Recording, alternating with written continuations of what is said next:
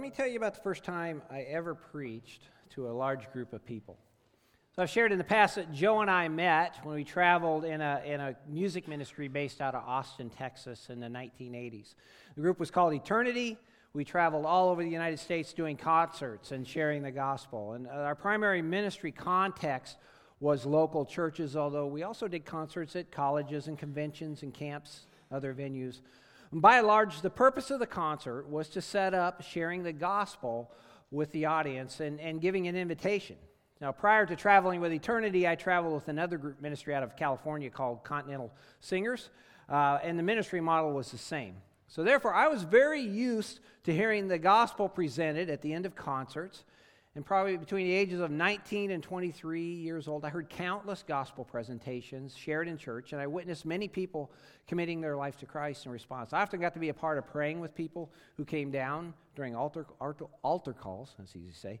Essentially, I was there at the, at the moment of harvest. So, in addition to me being the bass player with the group, I, I also functioned as the road manager. Basically, I made sure the group got from place to place. I handled the travel schedule and the money. It was administrative, if you can imagine that. Uh, so I was a road manager and I was in charge, but I, I didn't do the front work at the concerts. And what I mean by that is I didn't speak much other than occasionally sharing my testimony from time to time. Now, one day I was if, if I would like to do the little mini sermon at the end of the concert and do the gospel presentation. And I, and I said, yeah. I mean, I'd heard others do this thousands of times, so perhaps I can do this. Now, I was very nervous. Uh, I didn't have a plan. I didn't know exactly what I was going to say. I didn't have any cool stories in mind or any clever, clever illustrations. I didn't know how to preach. But I had learned and memorized scriptures through the Navigator's topical memory system specifically about proclaiming Christ.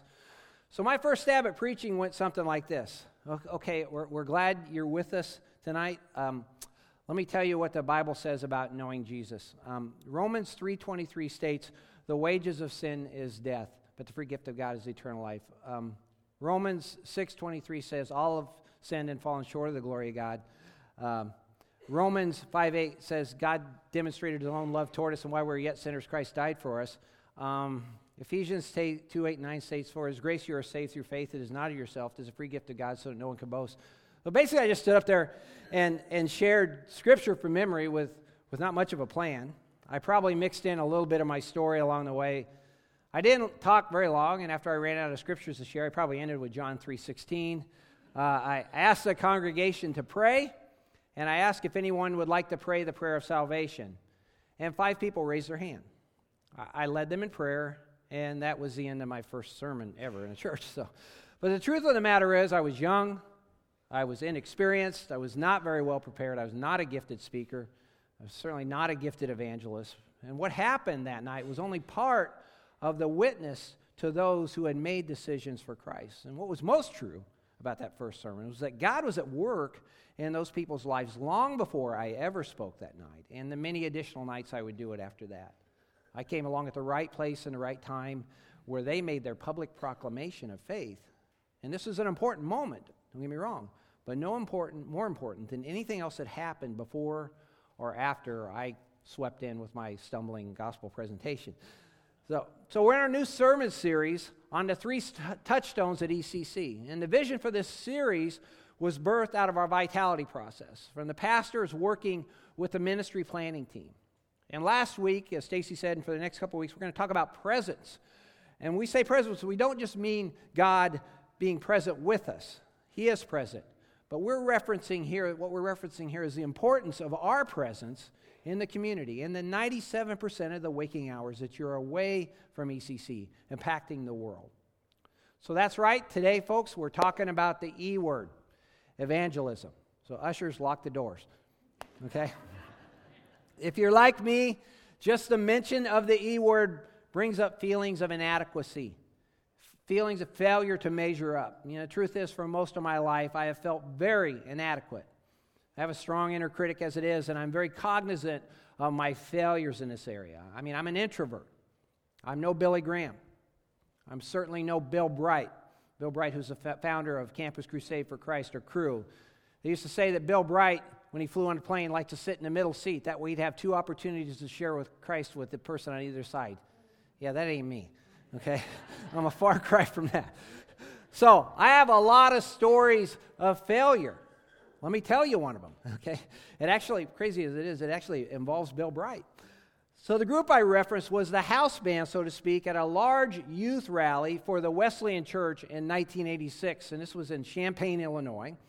There were several thousand high schoolers and adults attending. So this would be analogous to our CHIC, except it was the 80s and the kids all dressed and had hair like they were out of Stranger Things.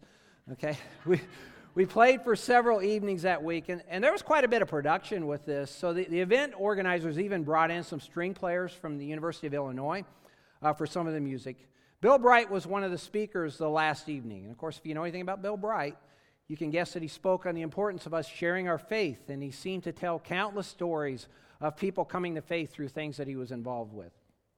Now, over the course of a couple evenings that week, I felt particularly convicted and, and drawn toward one of the string players who was on stage. Now, I don't know if it was because she appeared to be uncomfortable with all that was happening at this Christian youth rally or what, but I felt the Spirit compelling me to talk to her.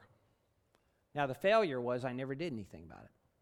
Now, later, my guitar player friend from the group, Scott, shared with me that he also felt the same urge to talk to this same lady.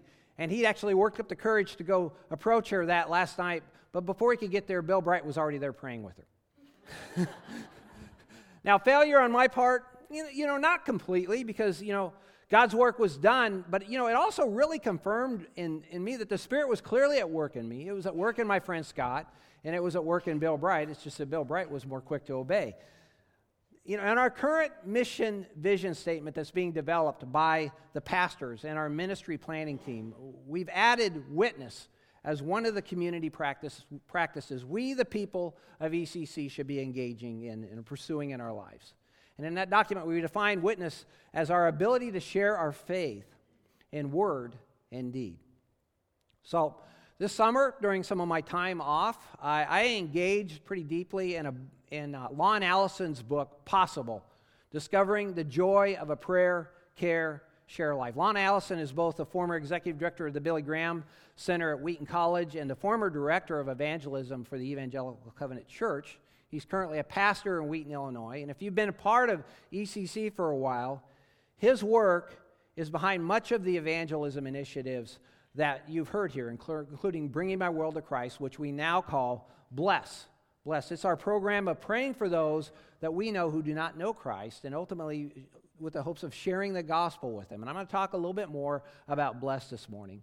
But as I worked through Lon's book, I had in mind our vitality process uh, and the work that we're doing with the ministry planning team, including this, specifically this sermon series on touchstones. And I engaged pretty deeply in this because as I consider what it's going to take for us to move from a stable church to a healthy missional church, we're going to have to address our engagement in evangelism. You know, intentional evangelism was the area where we scored the lowest in our Pulse survey that was taken in 2018. Now, what was behind this score were questions that we asked you that drove the total score for this missional marker. I'm just going to reference three of these questions this morning. So, on a four point scale, we as a congregation graded ourselves as follows. On the question of, I am praying for my unsaved friends to meet Christ, our score was 3.46. And that's, that's not bad. That's actually almost health, a healthy missional score. However, on the question of my church is helping me share the gospel clearly and boldly, our score was 3.01. And on the question of I am building relationships with people who need to know the Lord, our score was 2.88.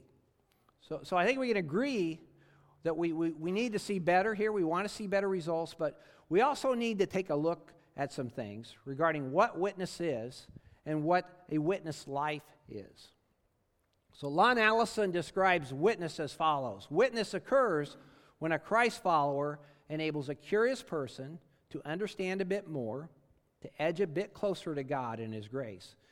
And Lon likes to use the term witness life. Witness life. He defines witness life as cooperating with God and others to lovingly bring people one step at a time closer to Christ. And our good news this morning is as follows that the witness life is easier than you think. The witness life is easier than you think. So, the primary text I want to engage in this morning comes from John 4 35 through 38. And we're, we're, very familiar with John 4. This is where Jesus encounters the Samaritan woman at the well. It, it's a rich text. Many sermons have been preached about it, many sermons have been preached here at ECC about this text. It's loaded. I mean, it's loaded with examples of crossing lines of culture and ethnicity and power. It's full of illustrations of grace and truth, truth and grace, and forgiveness and repentance. It talks about what true worship is. I mean, the Samaritan woman herself is a fabulously bold evangelist as she immediately tells the town about Jesus, which leads many Samaritans to come to faith. And, but I want to I want to zero in on a very narrow slice of this story. So, in the story, during the exchange between Jesus and the woman, the disciples aren't there. They're gone getting food. But when they come back, they find Jesus talking to the woman.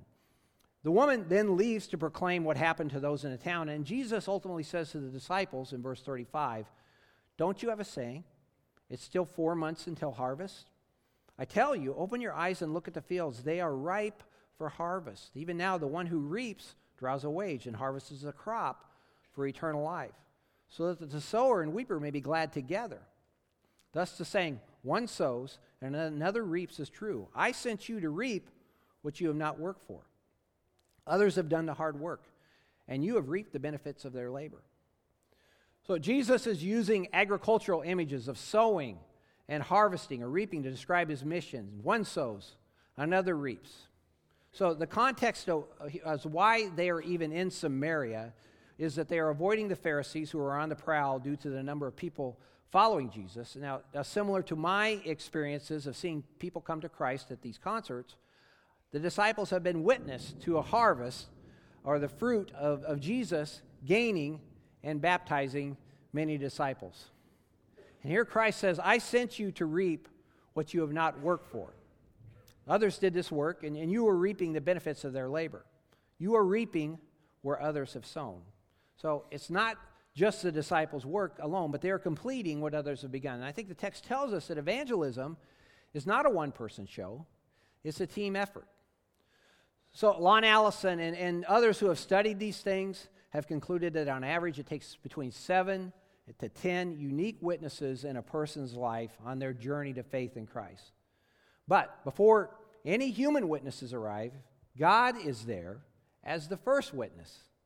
And we are the subsequent witnesses who are cooperating with God in this work. Now, remember, I defined Lon defines the witness life as cooperating with God and others to lovingly bring people one step at a time closer to Christ.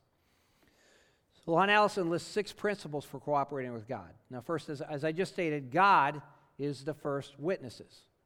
Witness. Romans 1:20, as we looked at last week, says, "For since the creation of the world, God's invisible qualities, his eternal power and divine nature have been clearly seen, being understood from what is made, so that people are without excuse. And we, and we must have faith that God is at work in people's lives in many ways before we ever arrive on the scene, so to speak. Now, the second principle is that God is proactive in people's life. He's actively at work and he's jealous for people. 1 Timothy 2 3 and 4 states that God wants all people to be saved and to come to a knowledge of the truth. The third principle is that God has attracting power. Jesus says in John 6:44 that no one can come to me unless the Father who sent, sent me draws them, and then I will raise them up on the last day. The fourth principle is that God sets divine appointments that, guess what, include us. So in the text from 1 Corinthians 3 that was read earlier, it says that the Lord has assigned to each their own task. And the fifth principle is that God promises to be with us on those appointments. You know, in the Great Commission, where God instructs us to go into the world and make disciples, He promises to be with us to the very end of the age. And lastly, and most importantly, God is responsible for the results. We are just to be found faithful along the way. And again, from John 6, Jesus states, All that the Father gives me will come to me, and whoever comes to me, I will not drive away. And I think it's immensely helpful to remember that God does the saving. Okay? I think it takes a lot of pressure off us to think that it all hinges on something that we say or do. In each situation, God has gone before us, and He is the one who orchestrates people to seek Him and He is the one who's responsible for the results. We just get to be a part of it. So the Apostle Paul says something very similar to the Corinthian church in 1 Corinthians 3. Now, you heard that scripture read earlier. So the Corinthian church, as we know, had a myriad of issues. Paul, in both of his letters to the church, Paul is hard hitting on a number of key moral discipleship issues, such as human sexuality, idolatry, stewardship, the Lord's Supper, loving one another, and divisions in the church. And it's divisions in the church that's the primary context for what Paul is addressing here in chapter 3. He states to the Corinthians in verse 3 You are still worldly. For since there is jealousy and quarreling among you, are you not worldly? Are you not acting like mere humans? For when one says, I follow Paul, and another, I follow Apollos, Apollos, are you not mere human beings? You see, people in this church were hitching their wagons, so to speak, to one apostle or another, and that leads Paul to write, you know, what after all is Apollos? And what is Paul? Only servants through whom you came to believe. As the Lord has assigned to each his task. I planted seeds, Apollos watered it, but God has been making it grow. So neither the one who plants nor the one who waters is anything but only God who makes things grow.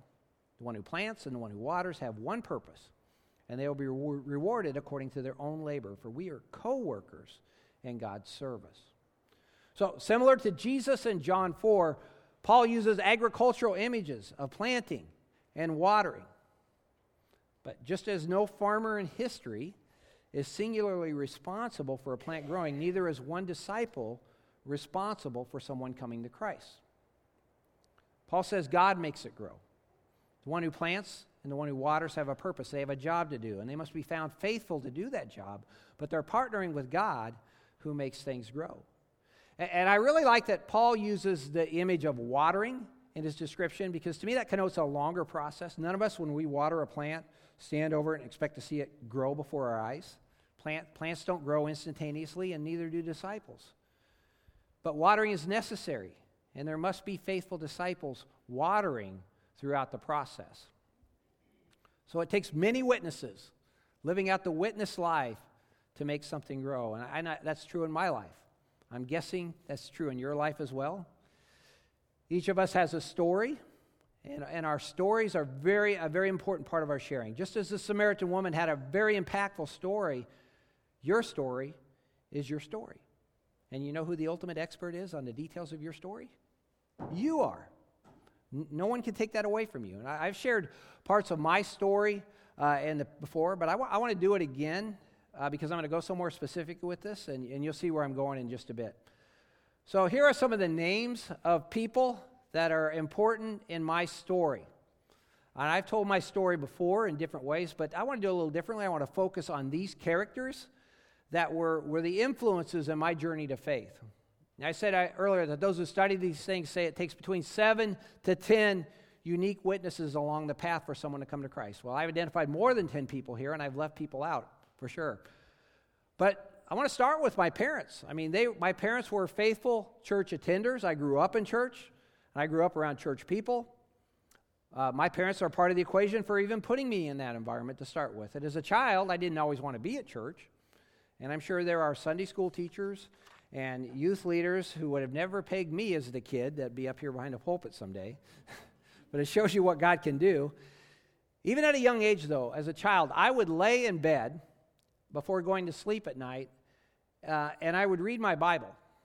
Now, in part because there was a Bible on the stand next to my bed for me to read in my room. And the older I get, the more I appreciate the foundational role my parents had in my story. Now, my brother Kent is seven years older than me.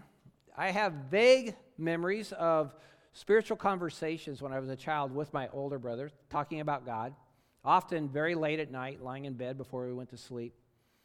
And I watched him grow up and how he got involved in campus ministries uh, when he was in college. And you know, the influence of an older sibling can be a powerful influence in our stories. Okay, Number three, I got to keep anonymous, all right? I'm going to call her the church lady, okay?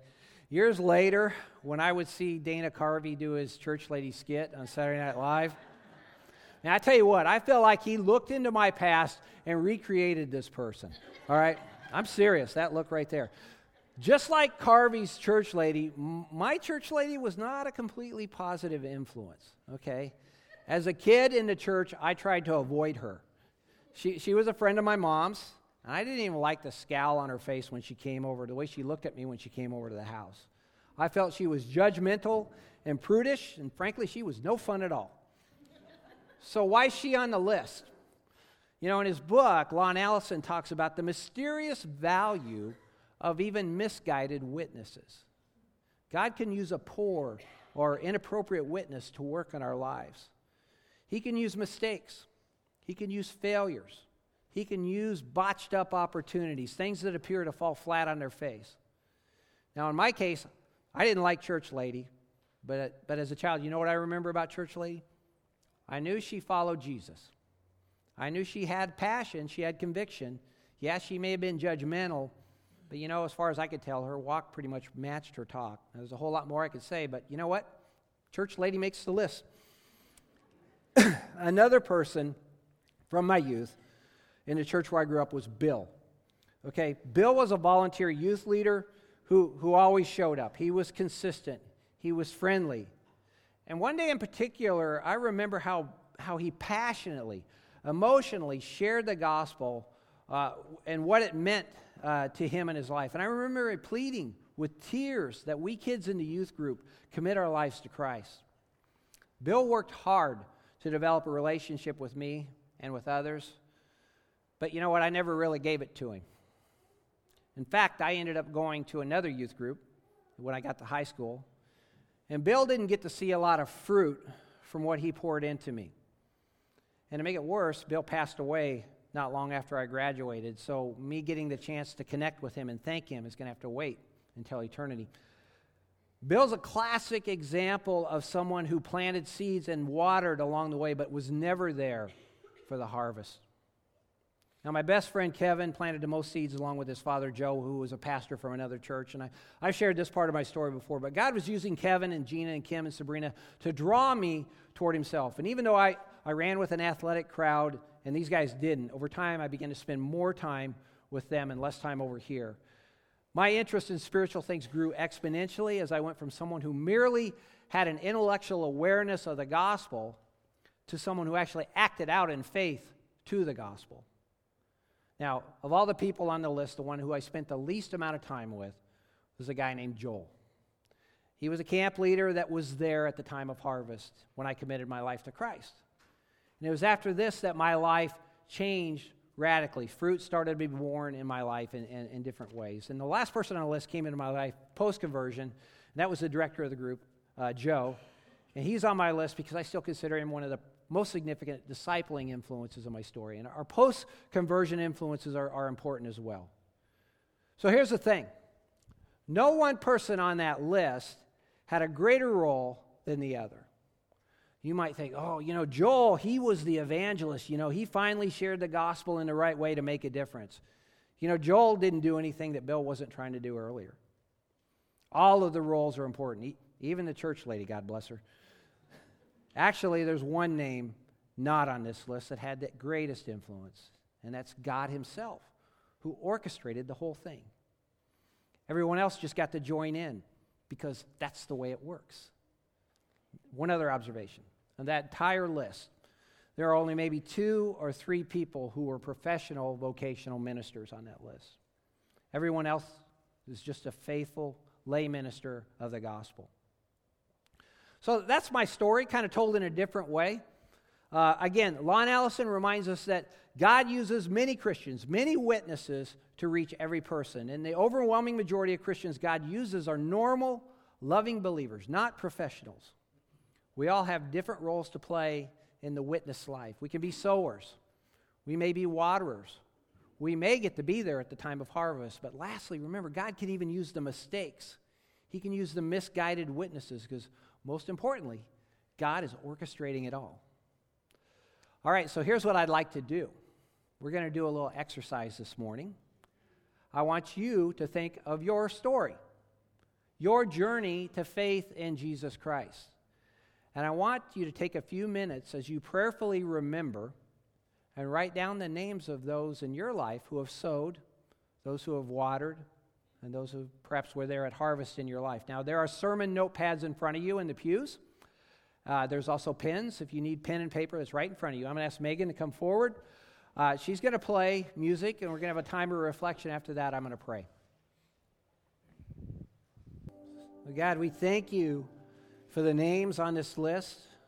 God, for those who are faithful, for those who loved you and loved us enough to help nudge us one step closer in relationship with you. God, even those who were perhaps a bit misguided in their efforts, Lord. God, we thank you for bringing them all to our memory. God, for those who are still alive, we pray for your blessing upon them, that you, that you would continue to guide them and that you would use them. Mostly, God, we thank you that you were the first witness. And through it all, you were the one drawing us into a relationship with you. And we give you praise, Lord. Amen. I have a couple more uh, action plans for us this morning. Now, we gave everyone uh, opportunity to participate in our evangelism program last spring called Bless. Uh, we're going to do that again this spring. Bless stands for, it's an acronym, stands for Begin with Prayer, Listen with Care, Eat Together, Serve and Love, and share your story. Now, if you didn't participate in this or it's new to you and you want to know more about it, uh, I would like you to stop at the welcome counter outside, uh, outside the sanctuary in, in the lobby. Uh, Pastor Jordan will be there. We have some Bless cards available with you, and he can share with you more about what Bless is. So, for those of you in the room who did participate, this is your reminder, your friendly reminder. Have you looked at your Bless list lately? If not, get it out. There's no condemnation. Just begin with prayer. You know, as, as we just we did, that, did that exercise, as you remember the many witnesses who have played a part of your faith journey, pray that you can be one of the many who has an influence in, in the folks who are listed here and their lives. Pray for opportunities. Pray even for interruptions if God so wills. You remember this thing that Stacy put in my hand? You can use that. Uh, remember, you can pick these up as well at the, at the welcome counter. So, my goal today is for you to be encouraged that everything you do in the lives of these dear souls is evangelism. And as I said, the witness life is easier than you think. Now, secondly, a question Are you equipped to share the story? The story when the time comes that you get to share it?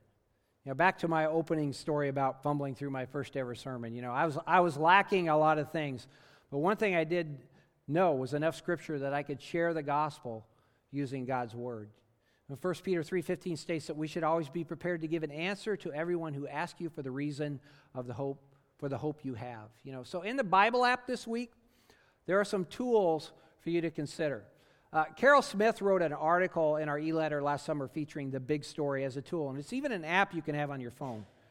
Uh, after the service, Pastor Stacy and Carol will be available also in the lobby to tell you more about the Big Story app and show it to you, maybe how to download it if you need help.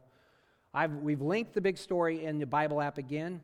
I've also included the verses from the Navigator's topical memory system that I began using years ago. I put that in a Bible app before, before long before I ever had those committed to memory, I wrote those verses on the inside cover of my Bible so I'd have them ready. And lastly, I have another tool that I've been experimenting with that I picked up from another church. Uh, I've used it lately, the last couple times I've shared the gospel with a couple people who are on my blessed list. I don't have time to demonstrate it now, but if you'd like to know more about it, I'd, I'd love to talk. I kind of consider it still in process, but I, I love talking about these things. I'd love to have a dialogue. Remember that pulse question about us giving you tools. We want you to be equipped. If we're going to take seriously our commitment to increasing the scores that I referenced earlier on that poll survey, each of us needs to make sure that we are prepared to share the story when the time comes. Now, lastly, if you're here this morning and you're not sure that you have a story of how you came to a relationship with Jesus, if you haven't received that free gift of, the sal- of salvation and you'd like to, I encourage you to come talk to me after the service, or you can talk to any person down front. Or if you're interested, you could check the box the, on the back of the communication card at the top indicating you'd like to know more about what it means to follow Christ, and we'll follow up with you. Would you pray with me? Jesus, we thank you for your mission to us, your love for us, that you came, became one of us, that you lived a sinless life, that you died on the cross for our sins, that you rose victorious over death. And in doing so, you recon- made a way for us to be reconciled to the Father in your kingdom, Lord. We thank you for that, Lord. I pray for anyone who does not have that assurance of salvation, Lord, that they would be bold to take a step this morning, that you would be at work in that. And God, now as we continue to worship you uh, through, through our tithes and offerings, through giving back to you what is really already yours, Lord, I pray that it would be an act of worship. I pray that you would bless this offering for uh, your kingdom purposes that you've called this church to. We pray all this in your name. Amen.